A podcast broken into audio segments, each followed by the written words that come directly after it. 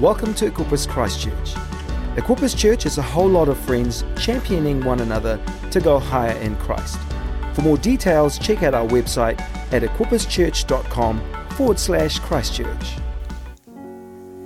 Now, normally I'd like to do a little bit of a welcome, like, hey, but I'm just impacted by that moment, and I don't want us to be in a hurry to pass things by in God. You know, there's something that I might reference later on this evening, but when Jesus is asking his disciples, Who do people say that I am? in Matthew chapter 16, and there's this whole unfurling revelation.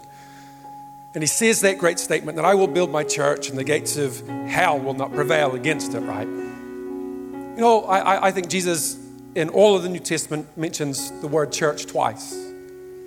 Wow, so, so what he says about it has got to be important for us. The immediate thing he says after that is that, and I will give you the keys of the kingdom of heaven. He gives us the ability to access and unlock things in the realm of the Spirit that we need in every circumstance, in every situation, in every environment in life.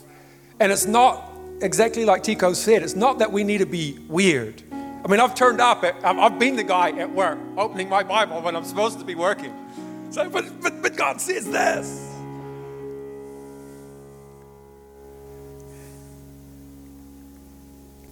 But He's given us influence beyond our natural abilities. Is to in here? He'll be coming soon. Well, we'll pray for him later. Anyway, uh, thank you. thank you for having me. Uh, and Carol, uh, it's such a privilege for us to be here. We, we, we really do cherish the, the relationship that we have with Tico and Shelley and, and Penny and, and, and Caleb, getting to know these guys over the last maybe 18 months or so. Really, and I mean, we've known of them, we've seen them from afar. But, but going on a journey of faith together and, and being, I don't know, uh, trying to champion the cause of Christ in our city together, it's been such an encouragement to hear. Uh, and we hear about what's happening here quite often. You, I, I look around and, I, and I'm starting to put faces to names and, you know, just, just some of the great stories that we've heard. I know that they're about people in the room here tonight. So we actually celebrate you. It's, a, it's an honor to be in your presence in your house tonight. And, and I, I, my prayer really is this that, that, that the word that I bring would impact you, not because of some kind of eloquent way that it's delivered, can't even say the word, but because of the impact of the Holy Spirit in our world. You know, I, I want to speak about something that's really been. Do we have a clock? Someone, someone will yell at me when it's, yeah. Uh, a, a, journey for me that, yeah, sure, that I've gone on personally, but, but I, I think it's important because it's something that everybody has to deal with in life, and it's this whole deal of identity. You know, I think young people, particularly, uh, really sort of find identity for themselves. I, I, I, think we've become really good at giving a generic explanation of, of, of who we are, like I'm, uh, I'm a Kiwi, or I'm a male, or uh, whatever that is. I'm, I'm young, I'm old, I'm male, I'm female.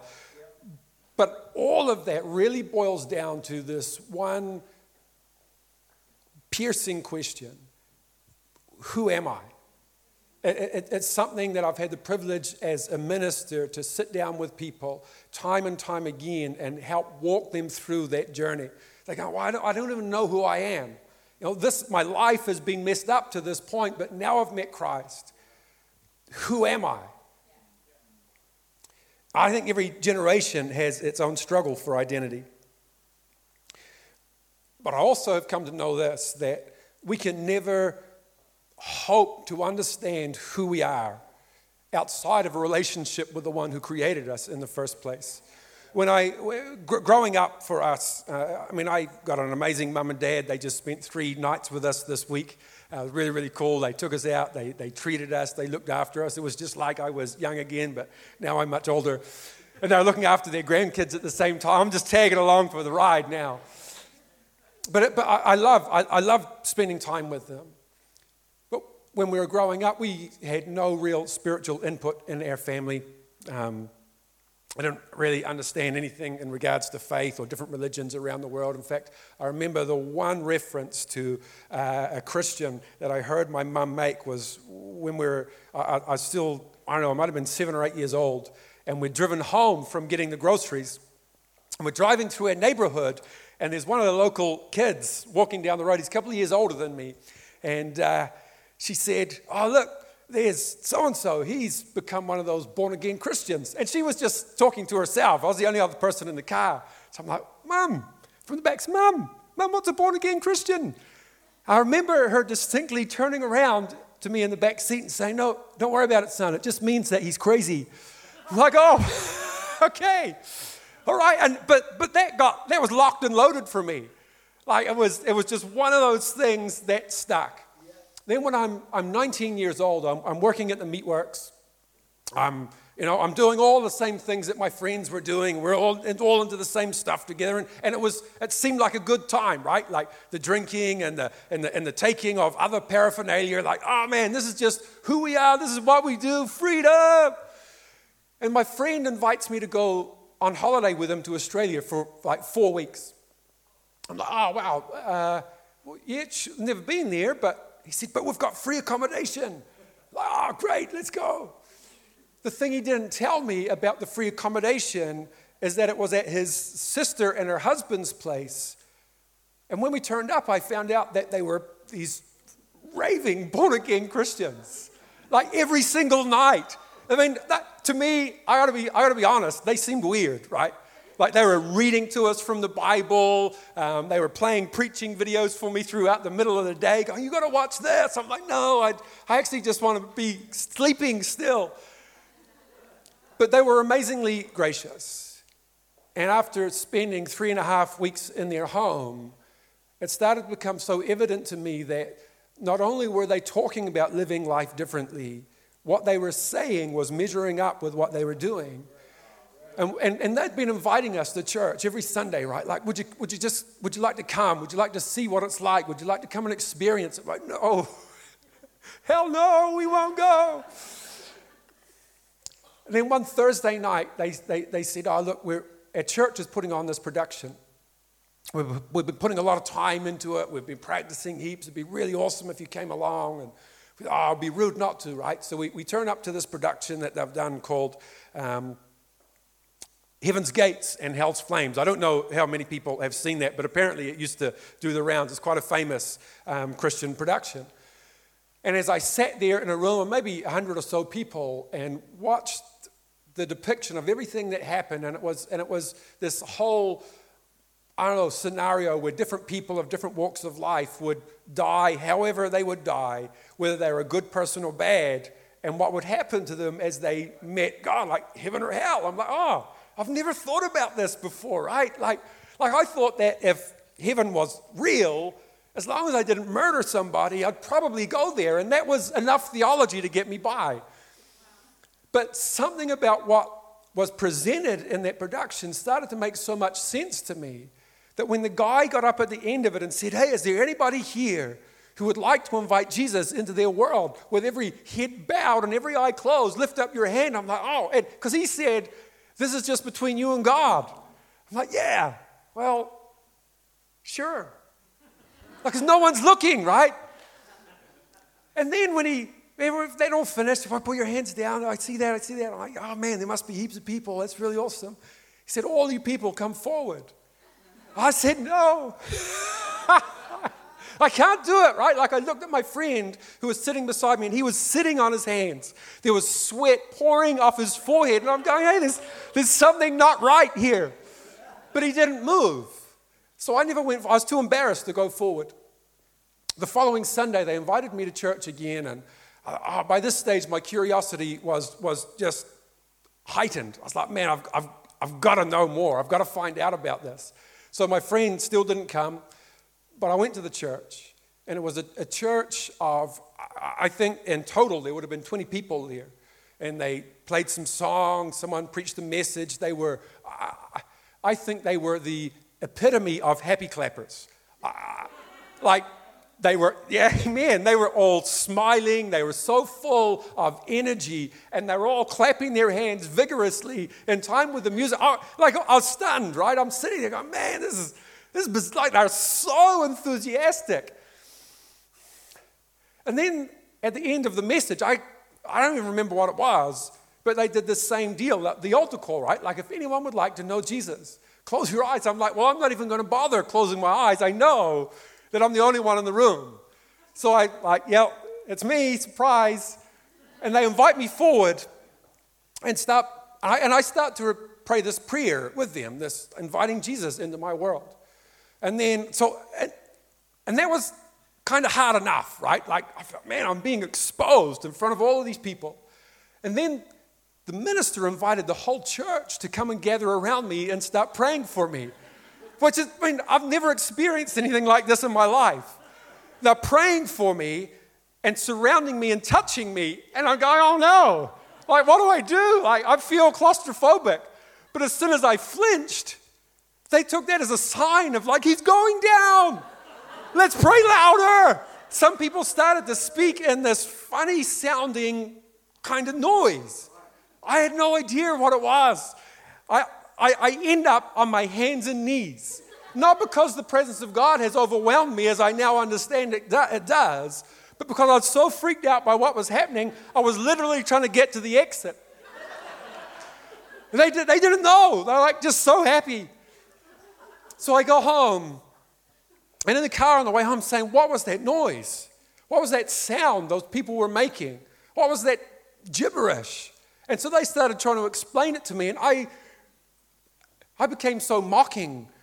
I was demanding that they do it. What do you mean people speak in tongues of angels? Do it. Do it right now. You can't do it, can you? And I, I didn't feel bad about it. I just was curious. He, I, I remember Andy, the husband, turned around to me and said, Oh, well, uh, the Bible says that we don't cast pearls before swine. I wasn't offended because I didn't understand what he said. I was like, Oh, it took me quite a few years to work that one out. Anyway, that night as I lay in the bed in the room,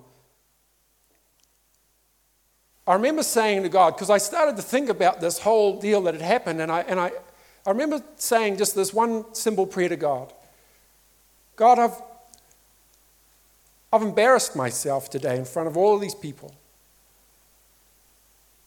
And I made a confession that you were real and that I wanted you to be a part of my life. But nothing's changed. If you don't do something to help me in my faith, we will never, we will never come back to this point. And I lay down and I went to sleep, and I thought, well, of course nothing's going to happen. I've, I've been duped, right? Been bamboozled by these overly energetic people. About three o'clock in the morning, when I woke up, I had sat bolt upright in bed and I was saying this one word over and over and over again with my hands pointed towards the ceiling. I was saying, Eli, Eli, Eli, Eli. And it was louder and louder, Eli, Eli. I was like, whoa, I must have had some kind of weird dream. So I lay back down. I'm thinking, yeah, no, I just, just forget about it, right? Like it felt like I was saying something or, or, or, or calling to somebody, perhaps, but I had no un- understanding of what it was that I was saying. Suddenly, there was this feeling uh, like a glowing sensation in the pit of my stomach. And I started trying to convince myself that it wasn't happening. Like, no, it's not real. It's, that's not, I'm not feeling that. I haven't had anything hallucinogenic the whole time that I've been here. This can't be happening right now. But the more I tried to convince myself that it wasn't happening, the more intense the feeling became until it felt like something was lodged in my throat and wanted to come pouring out through my mouth. By which point, I was now quite frightened and I wanted to call out to my friend who was in the next room to come and help me.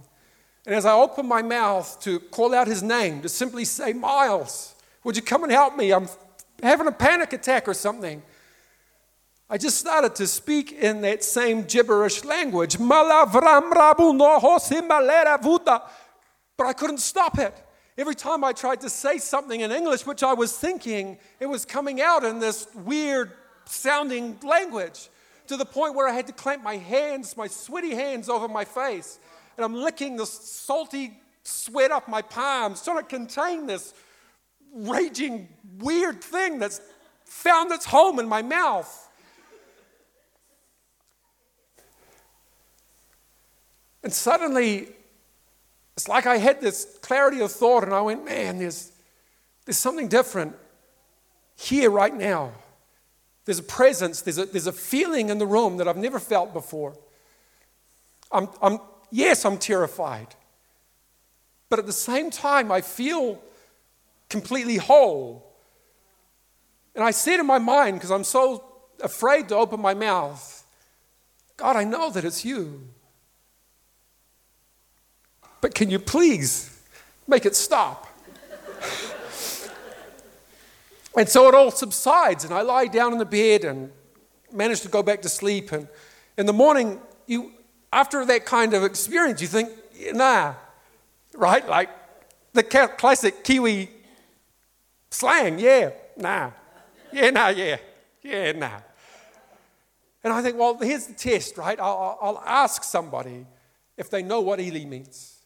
And I got up in the morning, and Louisa, the, the, the, lady whose house it was, was sitting at the breakfast bar. It's very early in the morning. And I say to her, Hey, Louisa, do you happen to know what the word Eli might mean? And she says, Well, yeah, I, actually, I do. In fact, I'm reading it right now, and here it is. Come and have a look at this in Matthew chapter 27 and verse 48, I think it is. It says, Eli, Eli, lama sabachthani, which is Jesus on the cross saying, in Aramaic. My father, my father, oh my God, my God. I'm like, oh, wow. Okay. she said, why? Why, did, why do you ask? I said, I just kind of woke up, couldn't stop saying it. Never read the Bible, never to my knowledge spoken Hebrew before. she, said, she said to me, Was there anything else that happened? I said, No. I still thought that she might think that I was crazy. Anyway, I, a few days later, I came home to New Zealand, and, and for, for me, that was the beginning of a journey in God, really of discovery. Not only of who He was, but of who I was in Him. I mean, unfortunately, for the next five years, I still ran in the other direction and tried to convince myself that it never happened. Um, but every now and then I couldn't help but tell the story.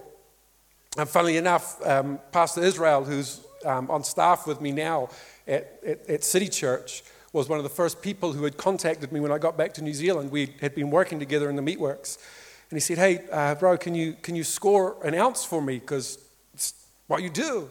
Like, well, in my mind, I'm going to say, okay, if I'm a Christian, I suppose if I don't smoke it myself, I let's do the transaction. I'll make some money. That's good, right? I turned up to his house and they cooked me dinner. And I had this stuff there. And I, I've told this story with him around a number of times, so he doesn't mind. I remember after the dinner, I said, Hey, look, here's the thing. Do you, do you want that? And, and, and over dinner, I'd been telling him this exact same story. And he goes, Oh, well, uh, kind of, no, nah, I don't want that anymore. Um, and thanks for bringing it around, though. See you later. I'm like, oh man, I was all bummed out and left. And I didn't find out till five years later that the reason he didn't want, I thought it's too dear, it's not good enough, whatever it is. He, he told me five years later, it's because you told me the story. It's because you told me the story, and I heard something of truth in that that I'd never heard before. And it changed my mind as to the direction that I wanted my life to go in. I'm like, man, You know, if we could turn to Exodus in chapter 3 tonight.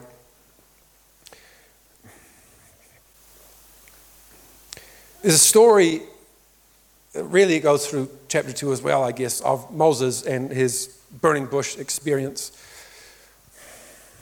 And I love all of the stuff preceding this, where Moses, growing up in Pharaoh's courts as, as, as a son of Pharaoh, treated as a prince of Egypt, at some point gets this understanding of who he is. And it says that he goes out because he wants to see his own people. And as he sees them and their mistreatment as slaves, as he sees the Egyptian soldier beating the Hebrew slave, he takes exception to it because something of the call, something of the, the, the, the, the I don't know, the, the stirring of God has started to happen within him. He's, he's, he's starting to recognize something about who it is that he's created to be. And he says, That's not okay. I, don't, I don't want that for my own people. I don't want them to live in slavery. It's not okay that people are beating them like that. So he steps up to do something about it and kills the Egyptian soldier, which I mean, obviously, is not the recommended thing to do. The next day, when he's out wandering around, because he's buried the Egyptian in the sand, and he sees two Hebrews fighting, and he says to the one who is the antagonist, Hey, why are you beating your brother? If you read the account, it says the man's response to Moses is, Who made you? Right? Who made you? ruler and judge over us? Are you going to kill me also, like you killed the Egyptian? And Moses realized that he was found out, and when Pharaoh was going to kill him, he ran and hid for 40 years in the desert, where he became a herder of goats.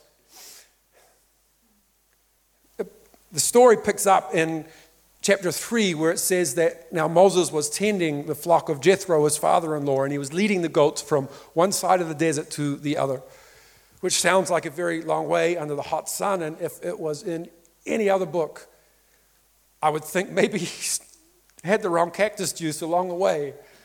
Because it says that he sees this bush that is burning but yet is not being consumed. And as he turns aside to look and he hears the voice of God saying, Moses, this is holy ground, take off your sandals.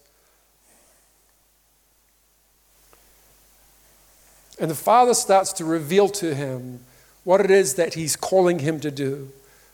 I want you to go and set my people free.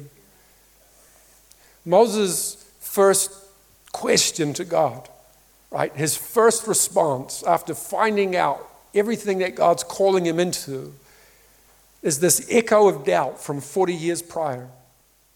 Remember, the, the, the, the Hebrew man said to him, Who made you? Who made you ruler and judge over us? 40 years later, Moses is living in an identity crisis. God the Father turns up and starts speaking into his world. And Moses' first response is, But who am I? Who am I? I can't do the things that you're calling me to do. I would think, I think logically through the story, I think, well, Great opportunity for God to tell Moses how awesome he is, right? Hey, Moses, remember you're a prince of Egypt. You've, you've been brought up in the wisdom of the Egyptians. You're, you're powerful in speech. Indeed, you're, you're an amazing herder of goats. You've, you've got an amazing beard, like, like all of your great attributes, right? But none of that happens. The response to the question, Who am I? is the Father saying, I will be with you. You know, I think that there is so much in that statement. David in the 23rd Psalm says, Even though I walk through the valley of the shadow of death, I will fear no evil, for you are with me. Learning to live with a recognition of his presence helps to free us from our perception being warped by fear or insecurities or self doubt or any circumstance or situation that we would find ourselves in in life. Even though I'm walking through the darkest valley, I can't see my way out of it. I don't know how I got into it. The sides are too steep, the way is too long. I'm lost in the midst of my self doubt.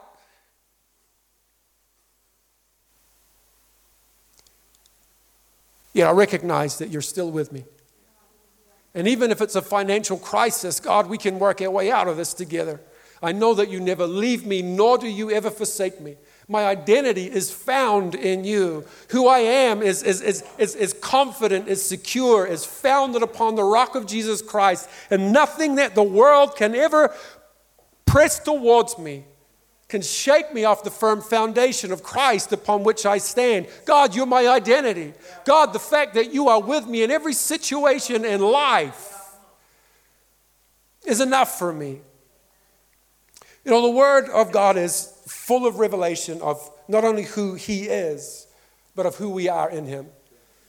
Now, I love uh, Romans in 8 and verse 18 now. Uh, uh, it gives expression to this kind of idea that all of creation is waiting in eager expectation for the sons or the daughters of God to be revealed. It's groaning in eager anticipation to enter into the same glorious freedom that we have. It's waiting for us to recognize and realize who we are and to walk in the full authority that we have in Him to bring the same freedom that He's given to us and pour it out into the world around us. But we don't do that unless we understand who we are and what we have access to. You know, Ephesians 1 and verse 3 Praise be to God Praise be to the God and Father of our Lord Jesus Christ, who has given us every spiritual blessing in Christ Jesus. Like He's already given us every spiritual blessing. You know, I, I, sometimes I get frustrated and sometimes I laugh. I feel like laughing when I, when I sit with people. Like, oh, I just, I'm praying. I'm, I'm, I'm praying so hard for God to do this thing in my life. Like, well, don't waste your breath, right? Don't be like the pagans with their elongated prayers. Get a clue as to who you are and realize that He's already given you that. You've, you've already got access to that stuff. You don't need to be pleading with Him for a breakthrough in certain areas because you are a breakthrough for that area. Second Peter says his divine power is given to us all things pertaining to life and godliness. One of my favorite ones, 2 Corinthians 1:20. For no matter how many promises God has made, no matter how many, they are yes in Him. And we get to speak the amen to the glory of God. I love that because it's like He's simply waiting for us to say, so be it, to what He's already said yes to. He's waiting for us to, to align ourselves with promises that He's already made. You know, understanding who we are gives us an understanding of what we have access to. That's why I love reading through all of Paul's letters in the New Testament, because there's this underlying or overarching theme, if you like, that, that, that, that he writes but is not written. He's, he's, he's, he's saying to us between the lines, I want you to base the practice of your Christianity on the reality of your position in Christ. You know, uh, I, I, I want to finish with this in, in, in Matthew 16.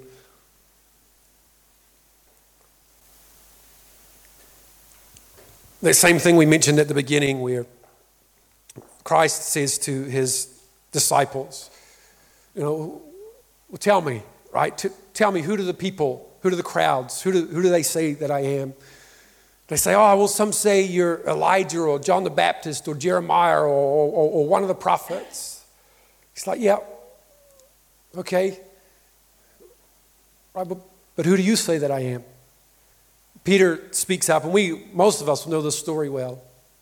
And he says, Well, you're the Christ, you're the, you're the Messiah, you're, you're the Son of the living God. He says, Well, blessed are you, Simon, son of Jonah, for flesh and blood has not revealed this to you, but my Father in heaven has.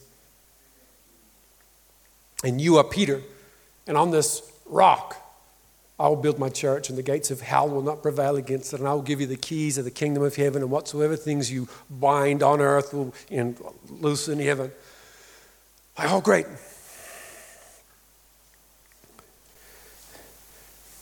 But it matters, right? Who we say he is. You know, I, see, I hear again so many different theories and ideas around who God might be from those who do not have relationship with Him. The Spirit is some ethereal kind of presence that maybe somehow, like Yoda would say, holds the universe together, but it's a tension between good and evil, and there's a balance to the force. I'm like, yeah, oh my God. it's not true. Uh, it doesn't matter who they say he is, right? It's who you say that he is, it's who I say he is. what's, what is the confession of my mouth? What's the confession of your mouth? He is Jesus Christ. He's the Lord. He's the Messiah. He's the King of my life. And based on that revelation, right, he gives us the keys to the kingdom of heaven, which means we have the right of access. If the, if the door's locked and I don't have the keys, then I need to beat on it to break it down. If I want to get through it, I've got to find some other tool, some other implement to, to wedge into that door and, and break it open. But I don't have the right. That's, that's like breaking and entering, right? But if I've got the keys, I can put it in I can turn it, the lock clicks, and the door swings open on its hinges, and I've got access. But he says that we've got access to the kingdom of heaven, all of its supply, all of its resources, everything that we need pertaining to life and godliness, every spiritual blessing in Christ. What do I need in my situation? I, don't enjoy the place where I'm working for instance. I do, I love it, it's awesome. But if I didn't, I don't agree with the way the manager does things. I don't like the way my workmates act. I don't like the environment they've created. I need to change jobs. You know, the answer for me to that most of the time is no, don't, please don't do that. You might be the only influence of the kingdom in that place. Think about it a little bit, right? Like, do you understand the authority that you've had, that you have? What would happen if you turned up 20 or 30 minutes early in the morning and you started knocking on heaven's door? Say, God, I, I just want access today for the one thing that's going to bring change in my workplace. I want to have access today for the word of wisdom that I can speak to that person who's, who's living in torment. I want to pray for a couple of people in a moment as we close. But, you know, I remember as, as Pastor Israel and I worked in the meatworks together, and we would turn up early in the morning and sit in the box room and the vents above the workplace as people would do the early morning sit up. And we would pray, and we would sing songs over the workplace. And every now and then, someone would stick their head up through the floor and, What are you doing, you idiots? We'd say, We're praying for you, bro. We love you. Like, oh, uh, it's uncomfortable, but thanks. But we would just be declaring the goodness of God over the workplace. And as we did that, all sorts of things began to happen. I was walking through the meat room one day. We're all changing over. Every hour we would change occupation. And I was walking to the new state workstation, and my foreman was walking the other way. And everybody, I don't know what it was this day, everybody was glum, right? Like there's no windows to see out of, it's all white and red. It's depressing. Everyone's got knives and looking like they want to stab you. And I just can't stop smiling. I've been meditating on this one word that the joy of the Lord is my strength, and I was laughing about it in my mind, but obviously it was on my face because I said, I don't even know what it means. I don't understand what that means, God, but it feels so good to keep saying it. As my foreman walked the other way, he stopped and he turned around and he said to the back of my head, Why are you so bleeping happy? And without thinking, I spun on the spot and I said, Because Jesus loves me. He literally fell backwards onto the vacuum packing machine. And then he scurried away. But there was a joy released in that place. There were salvations that started to take place. People started to inquire of us as to what had changed in our world. Why don't you swear anymore? Why don't you do the same things that we're? Why don't you drink anymore? Why don't you smoke with us anymore? Why don't you stay out late with us anymore?